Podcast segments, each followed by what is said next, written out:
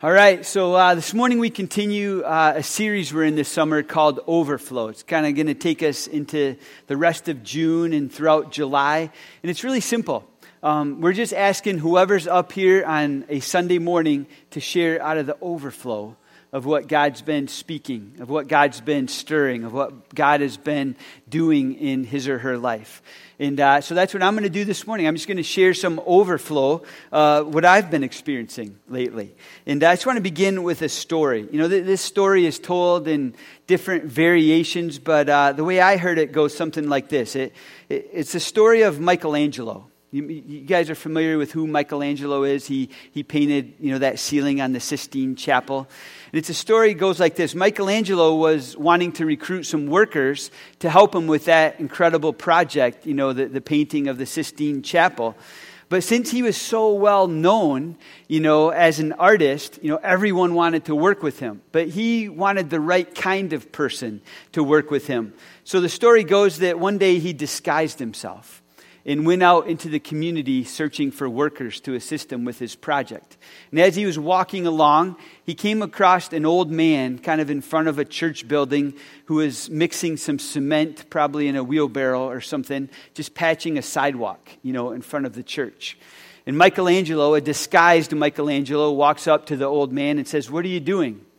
The man kind of, you know, like, kind of looks up, straightens up, and says, I'm building a cathedral. Michelangelo hired him on the spot.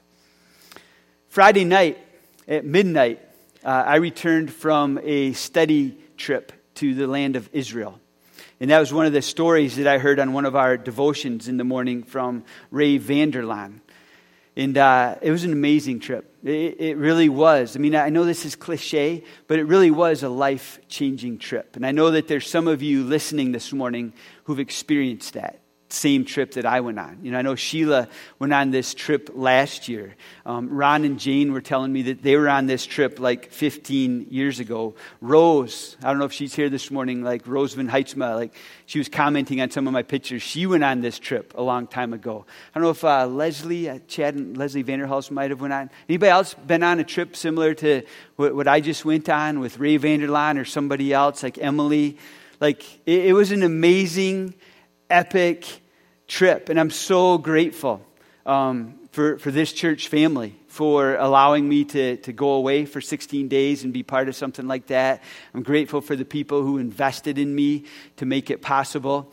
Um, it, was, it was an amazing trip. I, I compiled um, some stats from the trip that I thought would be kind of fun, you know, to share with you this morning.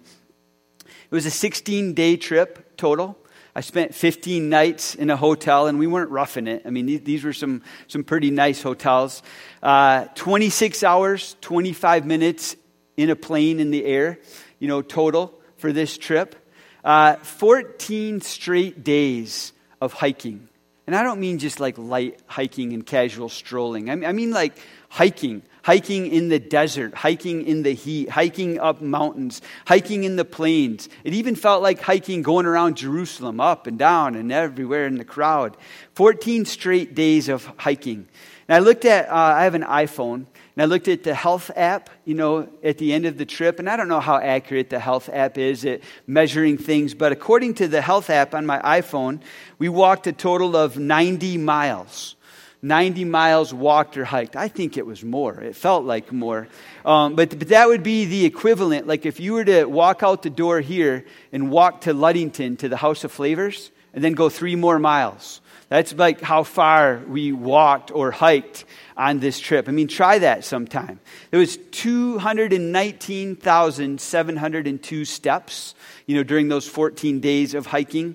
A total of 758 flights of stairs. So if you were to take the Sears Tower, what, what's it called now? The, the, the, Willis Tower. If you were to take the Sears Tower, which is 110 stories, and stack it like on top of itself seven times, and then start at the bottom and walk all the way up, it was like that many stairs climbed, you know, elevation wise on this trip. I ate 22 payday candy bars. it's a great snack. Um, I'll just, yeah, I probably urinated outside like 42 times. It's a lost art. It really is. Like it, it's a community builder. I tell you, unless you've been on a trip like that, it builds community among the women and the men. Like, you know, Ray would be walking along, okay, washroom stop, you know, women to the left, men up ahead to the right. I mean, that was your day. That, that's, that's how you took care of business. And I filled one journal, like front and back, which is surprising. Some people thought I'd fill more, but there's a lot of stuff in here of, of notes it was an incredible experience. And it's the kind of experience, you know, that's, I've only been back like 36 hours, like still needs to sink in. Still needs to kind of find its way into my life, and I need to process it a lot. And then I need to, to work, let it work its way out. And, and I, I trust me, it'll work its way out, you know, on some Sunday mornings when I'm up here. But my goal isn't to just regurgitate to you, you know, everything that I learned you know, and to just have everything be Hebrew and this and that. I mean, that's, that's not what I'm going to do. I, I really want to live this before I lead it. And so I got to make sure I'm living it, and then I will overflow it to you, you know, as I lead it. But um, some of the big takeaways, if I were to summarize, you know, some of the big takeaways for me, is I, I really, um, I really began to understand that while the Bible is written for us, it's not written to us. It was written to a specific people at a specific time. And there's, there's truth in it that's for us today. But um, it really, really helps to understand the, the context and the cultural climate of when stuff was written that really, like, lends itself to some depth and some dimension and some layers. You know, there was things that popped up for me that I never knew or thought about before because I understand it from a Western point of view instead of an Eastern point of view. So that was really, really helpful. There's all kinds of metaphors um, that, that just came alive for me that I'd never noticed before. And I'm sure some of this will work its way out in the, the months and years to come. But metaphors like what's it mean to be a city gate? What's it mean to, to be a standing stone, to be a broom tree to somebody, to be green pastures, to, to be Ein Gedi? Um, if you were here last week, you saw that little video clip I sent along. I mean, what's it mean to be living water to those living in a dry and hot and thirsty land? Um, it was powerful. I, I, think I came away with a takeaway that, you know, just reaffirmed that the, the Bible is not like a bunch of stories. It's one big overarching meta narrative. It's one big love story of a God for his people and a God who wants to get his people back and was willing to, to, to give of himself sacrificially to get his people back and, is, and has invited his people to now do the same to help get other people back and, and to, to model their lives after Jesus. The, you know, the, the God's love language is obedience. That God demonstrated his love for us, and that while we were yet sinners, Christ died for us. And the love language that we get to express back to God is our obedience to him. Um, but there was one moment in particular that I decided I'm just going to share briefly about this morning. And uh, that, that was a moment we had early on in the trip. So, Lord, um, as we kind of engage with your story this morning, I pray that you would help us to see you and to see ourselves in this story um, bring to life and to light whatever it is that you have for each one of us this morning. May we hear it, receive it, and act on it. I pray this in Jesus' name. Amen. All right, so the, the story I want to look at this morning is a very, very familiar story. Um, it's the story of David and Goliath, right? And, and if you want to follow along in your Bible, I encourage you to find 1 Samuel 17. Um, it, we're going to look at a lot of verses because it, it's, it's such a great story. I don't want to leave anything out in this story. And, and I invite you to, even though you kind of know this story, um, to, to let God speak to you fresh this morning. So, 1 Samuel 17, uh, we're going to read the first 50 verses, and they'll be on the screen if you want to follow along there as well. So, let me just start reading it. It says, Now the Philistines gathered their forces for war and assembled at Socoh in Judah. They pitched camped at Ephes Dammim between Socoh and Azekah. Saul and the Israelites assembled and camped in the valley of Elah and drew up their battle line to meet the Philistines. The Philistines occupied one hill, the Israelites another, with the valley between them. Now, a champion named Goliath, who was from Gath, came out from the Philistine camp.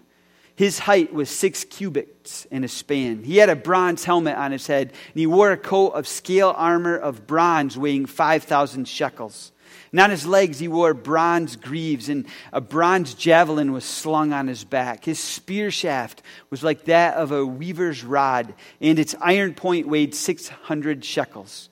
His shield bearer went on ahead of him. I just want to pause right there and just do some conversions real, real quick, just so we get a, a sense of scale for, for who Goliath is. So, Goliath, it's estimated, was probably nine feet, three inches tall. So, real close to kind of, if you see me up here, just add like a bunch of feet. Okay? He was nine feet, three inches tall. His armor, his coat of armor, probably weighed 125 pounds. The, the shaft of his spear was probably two to two and a half inches in circumference. And, and the spear head maybe weighed up to 15 pounds. I mean, this was a burly man. Okay? Verse 16, or uh, verse 8. Goliath stood and shouted to the ranks of Israel, Why do you come out and line up for battle? Am I not a Philistine, and are you not the servants of Saul? Choose a man, have him come down to me. If he is able to fight and kill me, we will become your subjects. But if I overcome him and kill him, you will become our subjects and serve us. Then the Philistine said, This day I defy the armies of Israel. Give me a man and let us fight each other. On hearing the Philistines' words, Saul and all the Israelites were dismayed and terrified. Now, David, here's where David enters this story. David was the son of an Ephrathite named Jesse, who was from Bethlehem in Judah. Jesse had eight sons, and in Saul's time, uh, he was very old. Jesse's three oldest sons had followed Saul to the war. The first one was Eliab, the second, Abinadab, and the third, Shammah. David was the youngest. The three oldest followed Saul, but David went back and forth from Saul to tend his father's sheep at Bethlehem.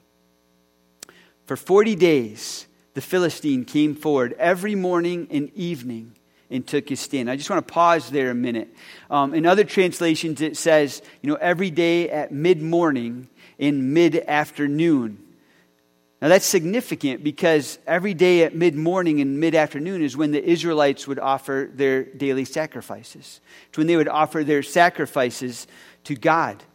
So Goliath, I mean, we got we got to catch this part. Goliath was not only taunting the army of Israel, he was intentionally rebuking the God of Israel.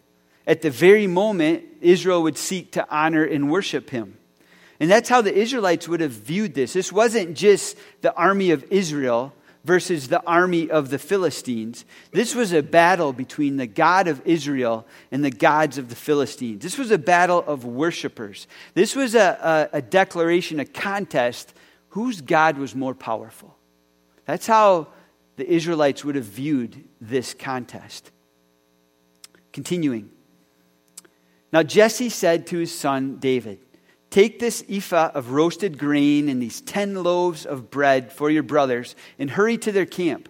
Take along these ten cheeses to the commander of their unit. See how your brothers are and bring back some assurance from them. There was Saul and all the men of Israel in the valley of Elah fighting against the Philistines. So early in the morning, David left the flock in the care of a shepherd, loaded up, and set out as Jesse had directed. He reached the camp as the army was going out to its battle positions, shouting the war cry. Israel and the Philistines were drawing up their lines, facing each other. David left his things with the keeper of the supplies. He ran to the battle lines and asked his brothers how they were. Now, as he was talking with them, Goliath, the Philistine champion from Gath, stepped out from his lines and he shouted his usual defiance, and David heard it. When the Israelites saw the man, they all fled from him with great fear. Now, the Israelites had been saying, Do you see how this man keeps coming out? He comes out to defy Israel. The king will give great wealth to the man who kills him. He will also give him his daughter in marriage and will exempt his family from taxes in Israel. So David asked the men standing near him, what will be done for the man who kills this Philistine and removes this disgrace from Israel? Who, who is this uncircumcised Philistine that he should defy the armies of the living God? So they repeated to him what had been what they'd been saying, and they told him, This is what will be done for the man who kills him. When Eliab, David's oldest brother, heard him speaking with the men, he burned with anger at him, and he asked, Why have you come down here? And with whom did you leave these few sheep in the wilderness? I know how conceited you are and how wicked your heart is. You came down only to watch the battle. David's like, Now what have I done?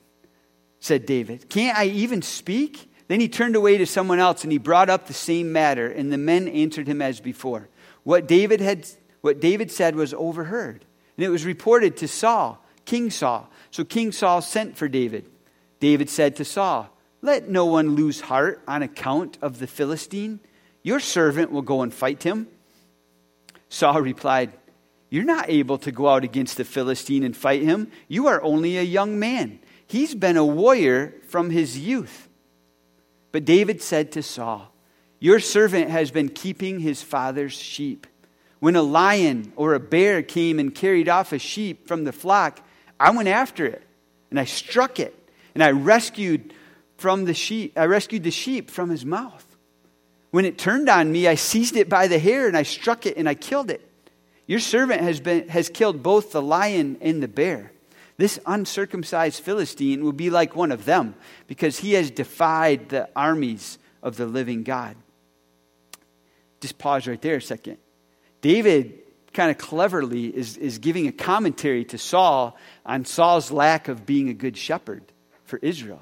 I mean, Saul is the king, it's his job to shepherd the people of God. What a shepherd does when there's a threat, what a shepherd does when there's a bear, when there's a lion, is the shepherd takes care of it. The shepherd goes after the lost sheep, the shepherd defends the flock. David's given a clever little commentary like, You're not doing your job, Saul. I'll do it. I'll go take care of this uncircumcised Philistine. And, and, and that's his way of saying this non Torah observant person who's challenging the God of Israel. Verse 37, David continues as he's talking to King Saul The Lord who rescued me from the paw of the lion and the paw of the bear will rescue me from the hand of this Philistine. So Saul said to, to David, Go, and the Lord be with you. I, I don't think Saul really thought David would stand a chance. It's just a way of get rid of David. Then Saul addressed David he, he dressed David in his own tunic. He put a coat of armor on him and a bronze helmet on his head. David fastened on his sword over the tunic and he tried walking around because he was not used to them. I cannot go in these, he said to Saul. I'm not used to them. So he took them off.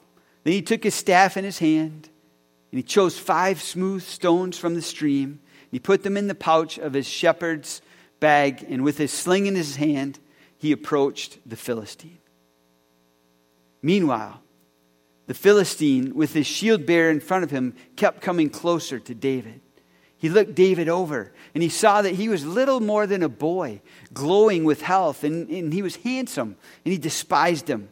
He said to David, Am I a dog that you come at me with sticks? And the Philistine cursed David by his own gods. Come here, he said, and I'll give your flesh to the birds and to the wild animals. David said to the Philistine, You come against me with the sword and the spear and javelin, but I come against you in the name of the Lord Almighty, the God of the armies of Israel, who you have defied. This day the Lord will deliver you into my hands, and I'll strike you down and cut off your head. This very day I will give the carcass of the, Philist- the carcasses of the Philistine army to the birds and the wild animals, and the whole world will know that there is a God in heaven.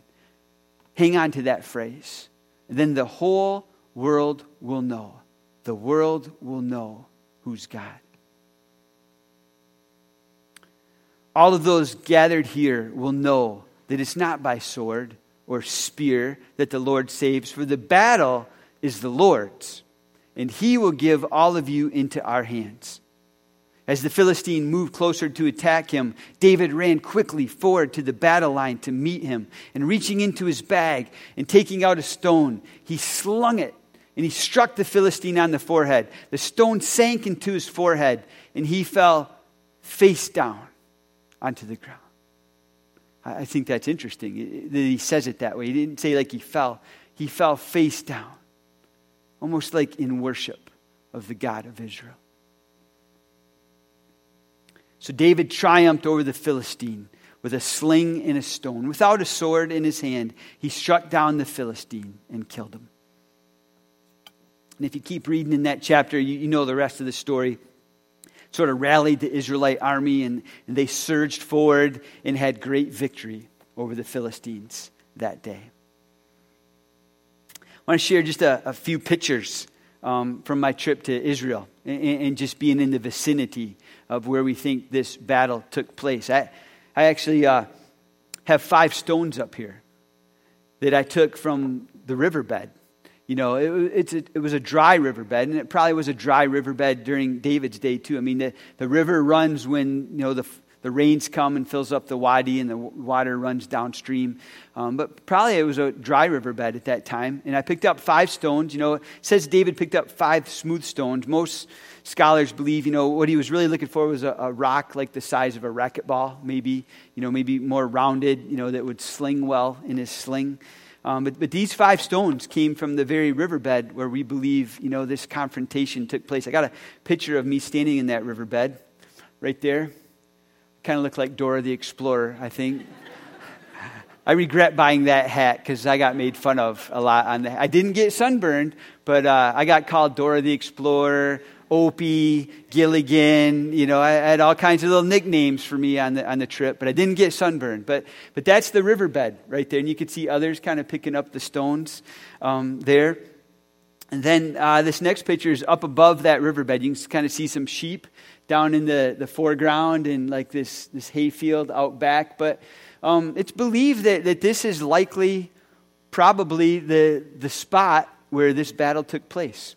You know, you, you have the Israelites up on this hillside, and you have the Philistines up on the other hillside, and, and it maybe somewhere, maybe not this exact spot, but somewhere in this valley is where this epic battle took place. And so we were up there on that hillside and, and just kind of reliving this story. And it was really, really powerful. It's one thing to read it, you know, like when you're here in Michigan, but it's another thing when you're like at the spot, possibly of where this took place. And, uh, and, and, then um, kind of we, we moved, you know, kind of along that, that hilltop and we, we came to these ruins, um, which is uh, Sherim. Um, I don't know if I say that correctly, but, but there's this ruins that were discovered. And if, as they're being excavated, um, it's thought this is a really big deal. Like that, that this was an Israelite ruins. That, that this um, is where the Israelites perhaps had a fortress you know, during this time. And uh, there's, there's a, an archaeologist, his name is Garfinkel, who's kind of a leading authority on, on, on this particular, you know, dig. And uh, Ray was telling us, Ray Vander Laan was telling us um, that one time when he was there with a group, this archaeologist was actually there at the same time. And, uh, you know, after Ray was all done, this archaeologist kind of walked the group kind of in between. You kind of see an opening there. They think that's where a gateway was for, for this fortress. Kind of walked Ray into that room and, and, and said, you know, um, based on, you know, my research, I believe you just walked into a place where a boy named David stood before a king named Saul. And uh, it was just cool to, to kind of be in that spot where, where, this story, you know, likely happened. It was really cool. And uh, Here's what I want to say this morning, though. I mean, it's such a familiar story. I think we often apply the story of David and Goliath, you know, we apply it to mean like you got to face your giants.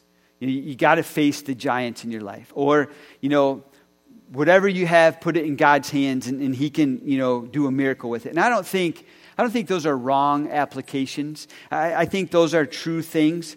But you know, after being there and uh, just kind of hearing this story, you know, in a, in a different perspective, I, I begin to wonder now. I wonder if the miracle of the story isn't so much God granting David, you know, incredible courage in marksmanship, you know, in that dramatic moment, but I wonder if the true miracle of the story of David and Goliath is just simply David's daily love for God, his daily trust in God, and his daily living for his God.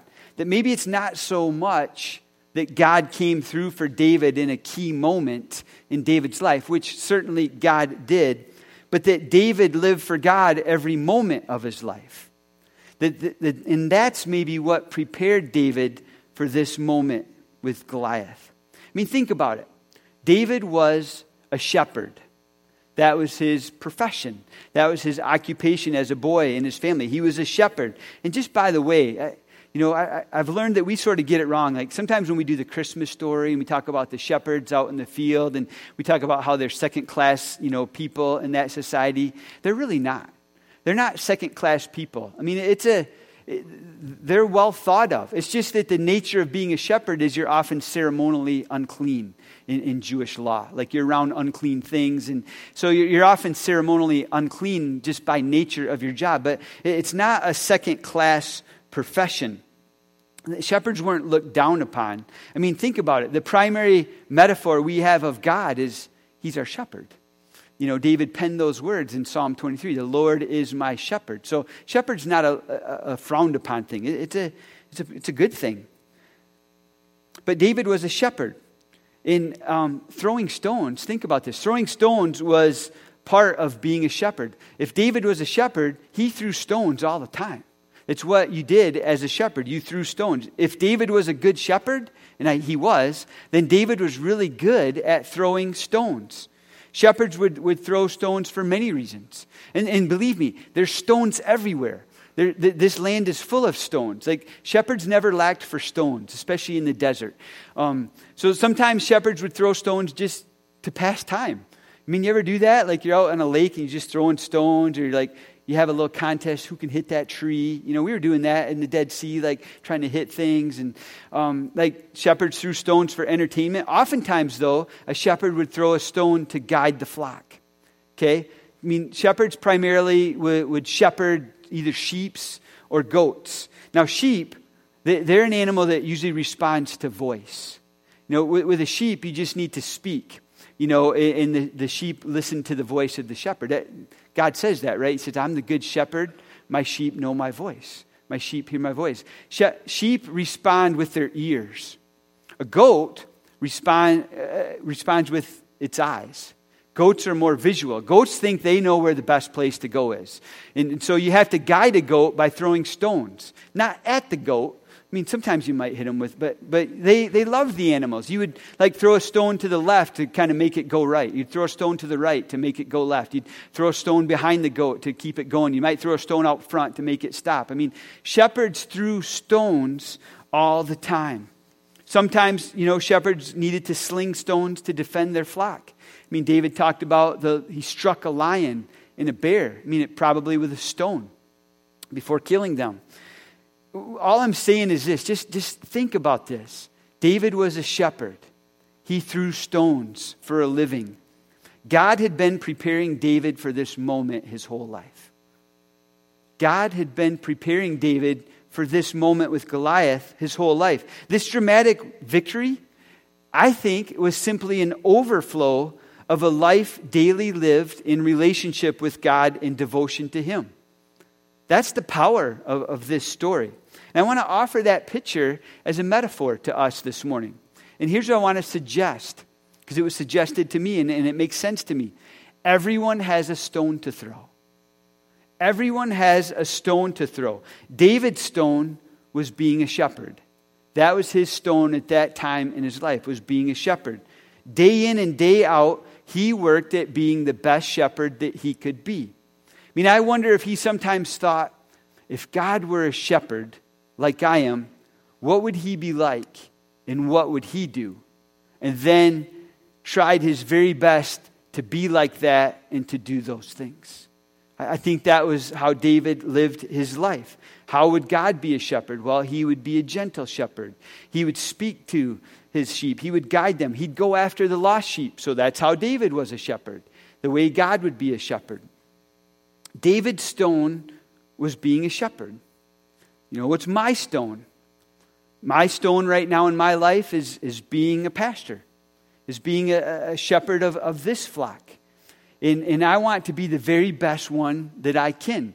I want to put the work in day in and day out of, of being the kind of shepherd that I imagine God would be if he were me. I want to be like him. I want to do the kinds of things that he did. What, what's your stone? What stone has God given you to throw? Everyone has a stone to throw. You know, maybe your stone right now is you're a student. Maybe you're a builder. Maybe you're a truck driver. Maybe you're a farmer or a business owner.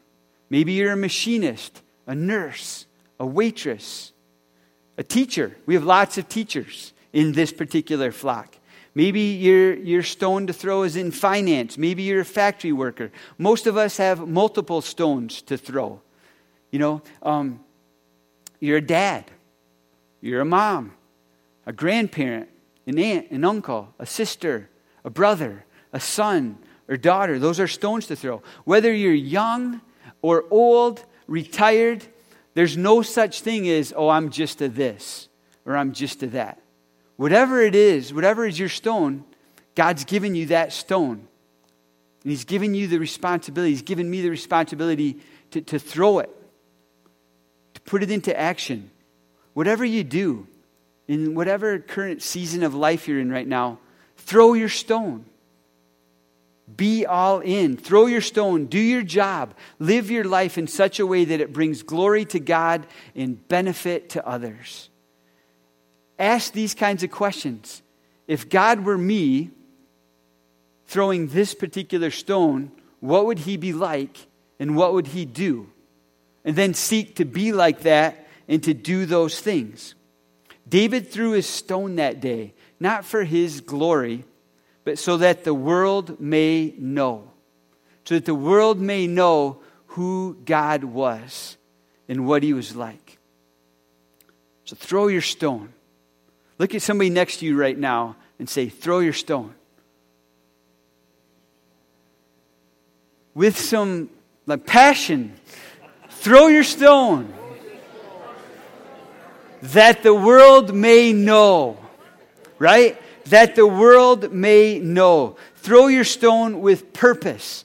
Throw your stone with passion. Now, here's the deal. Not every day is going to be an epic battle in victory like David had with Goliath that day. Most days are going to feel probably ordinary. But it's those days that prepare us for the extraordinary. It's those ordinary days that prepare you for the bigger things. David knew that throwing his stone is what allowed God to use him as a partner in God's big story. The miracle of David and Goliath isn't David's marksmanship, it was David's faith and David's trust and coming to the battlefield when he was needed, trusting, the, trusting God fully in that moment because that's what he'd been doing all the other moments of his life up to that one. Victory over Goliath then was simply an overflow. It was an overflow of a life daily lived with God. You have a stone. Believe that. You have been given a stone to throw. Throw it with all your heart, with all your soul, and with all your mind. Throw it in a way that the world may know who is your God and what he's like. It reminds me of uh, what Paul says. I love this. I, I, go back to this verse a lot in Colossians 3:17. Paul says this whatever you do, or whatever you say, whatever your stone is, throw it as a representative of the Lord Jesus Christ, giving thanks to God the Father. You've been given a stone to throw. Throw it, that the world may know. I'm going to invite the band forward. We're going to close with a song. But as, as they come forward and kind of get ready, I just want to give you a minute to just reflect. What is God saying to you right now in this moment? Are you aware of the stone that He's given you to throw? Are you throwing it in such a way that the world sees who your God is and what He's like? Whatever it is you do, it has a purpose. What's God saying to you right now? Just take a second and don't blow by this moment. What's He saying to you? What's He inviting you into? What's He calling you towards? Just receive that from Him right now.